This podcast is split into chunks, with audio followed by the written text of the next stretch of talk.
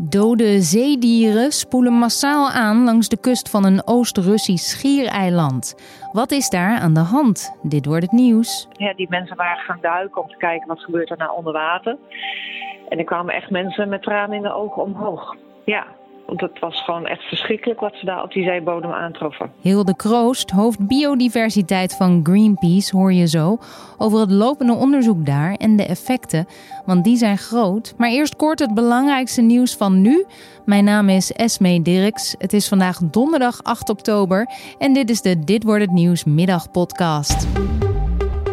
Alle ziekenhuizen in het land schalen op korte termijn de reguliere zorg af. Dit is nodig om ruimte te creëren voor de zorg voor coronapatiënten. Dat kondigde Ernst Kuipers aan, de voorzitter van het landelijk netwerk Acute Zorg is dat. De reden daarvoor is het snel oplopend aantal opnames. Volgens Kuipers een vergelijkbare stijging als tijdens de eerste golf.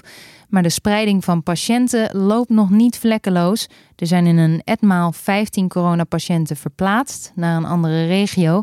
En op dit moment liggen bijna 1100 coronapatiënten in het ziekenhuis. De Rotterdamse rechtbank heeft celstraffen tot 17 jaar opgelegd voor het plannen van een grote terroristische aanslag in Nederland. De hoogste straf ging naar Hardy N., die eh, leiding gaf aan een groep van in totaal zes mannen.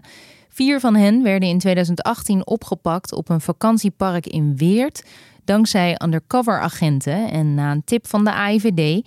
En drie van de mannen moeten 13 jaar de cel in en twee anderen 10 jaar. Het aantal positieve coronatests in Duitsland is met meer dan 4000 gevallen gestegen. Gezondheidsminister Jens Spaan spreekt van een zorgwekkende ontwikkeling en wil een exponentiële groei voorkomen, maar verwacht niet dat het erger wordt dan de piek in maart en april. Volgens Spaan doen de autoriteiten in Berlijn het goed door het sociale verkeer te beperken, maar hij is kritisch op de wat hij noemt onwetendheid van de burger. Het OM eist 20 jaar cel en TBS met dwangverpleging tegen de man die rapper Vijs om het leven bracht. De 26-jarige Rotterdammer Silvano M. zou hem en zijn broer na een caféruzie hebben neergeschoten op straat. En daarbij kwam Vijs om het leven en raakte zijn broer gewond.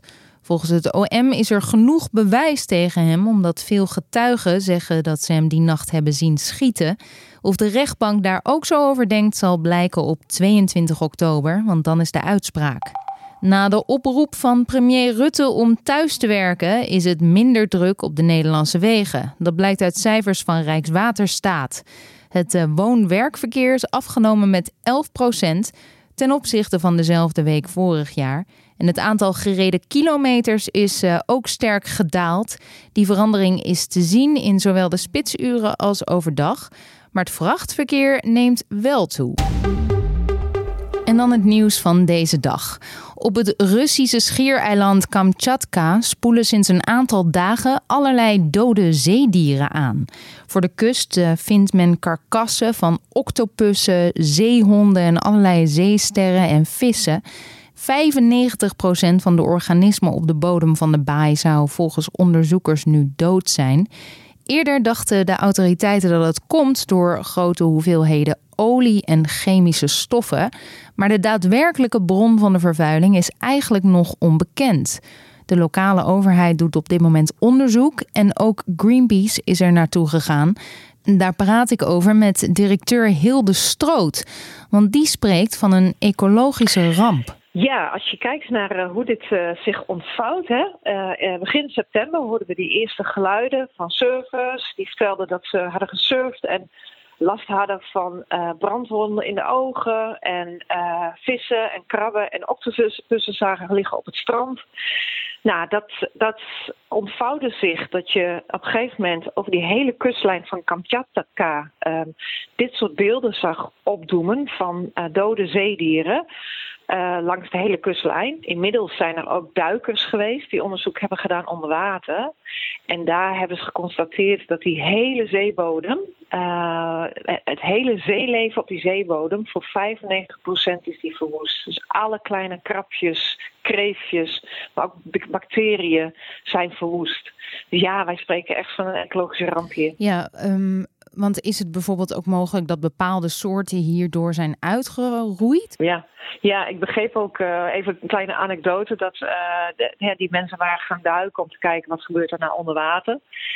En er kwamen echt mensen met tranen in de ogen omhoog. Ja, want het was gewoon echt verschrikkelijk wat ze daar op die zeebodem aantroffen. Goh, ja. En, en, wat vertellen jouw Russische collega's die daar ter plaatse zijn uh, dan over wat ze nu concreet zien aan dat water? Uh, nou, we hebben dus teams plekken die dus kijken in die baaien en die zien daar hele grote witte vlokken drijven.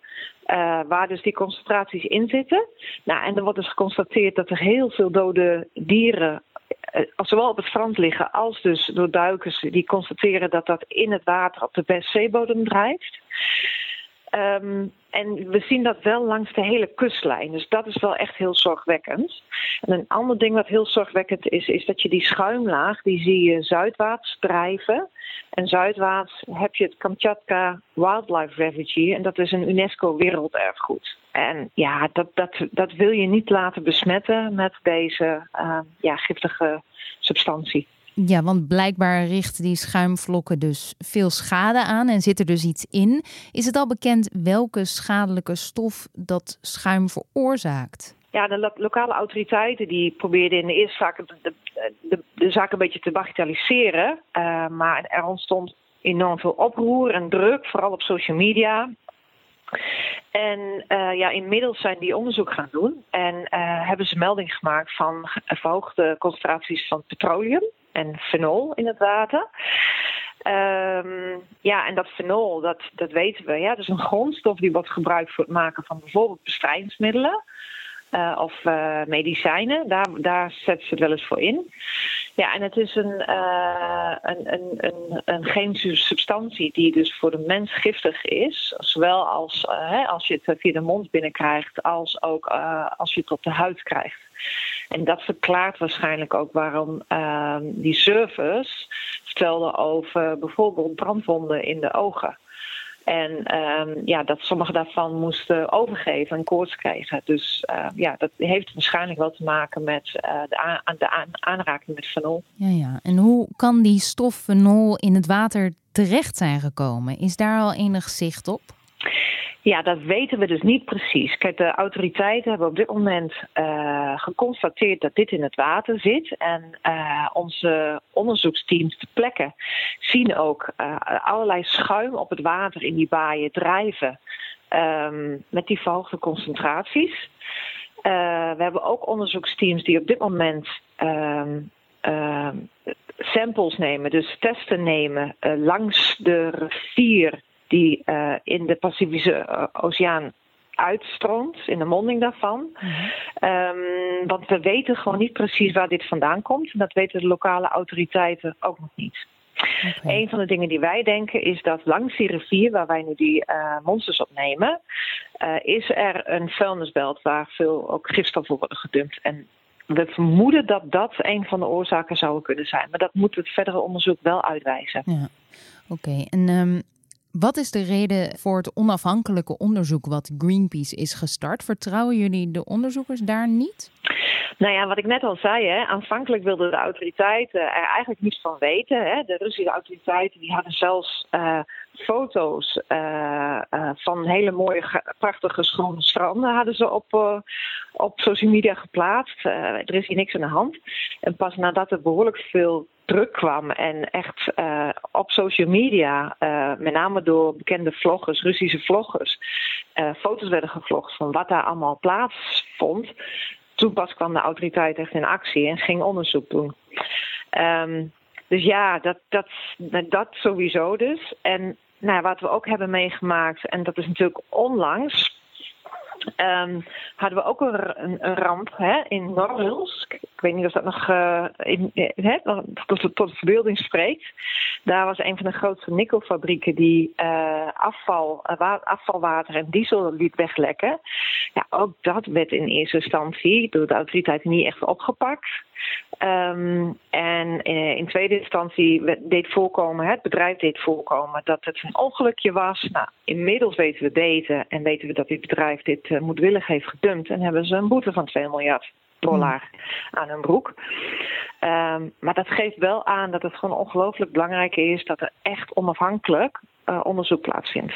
Oké, okay, ja. en hoe gaat de samenwerking uh, dan nu? Want jullie zijn daar wel allemaal samen. Um, in principe merken we wel dat als het gaat om uh, onderzoeksteams plekken, ook als dat uh, van de autoriteiten zelf is, dan gaat dat vaak heel erg goed. We hebben bijvoorbeeld in Rusland ook vrijwillige brandweerteams. Hè, toen we die enorme branden hadden. Mm-hmm, nou, dan, werken we ook, ja, dan werken we ook goed samen met de lokale brandweerkorpsen.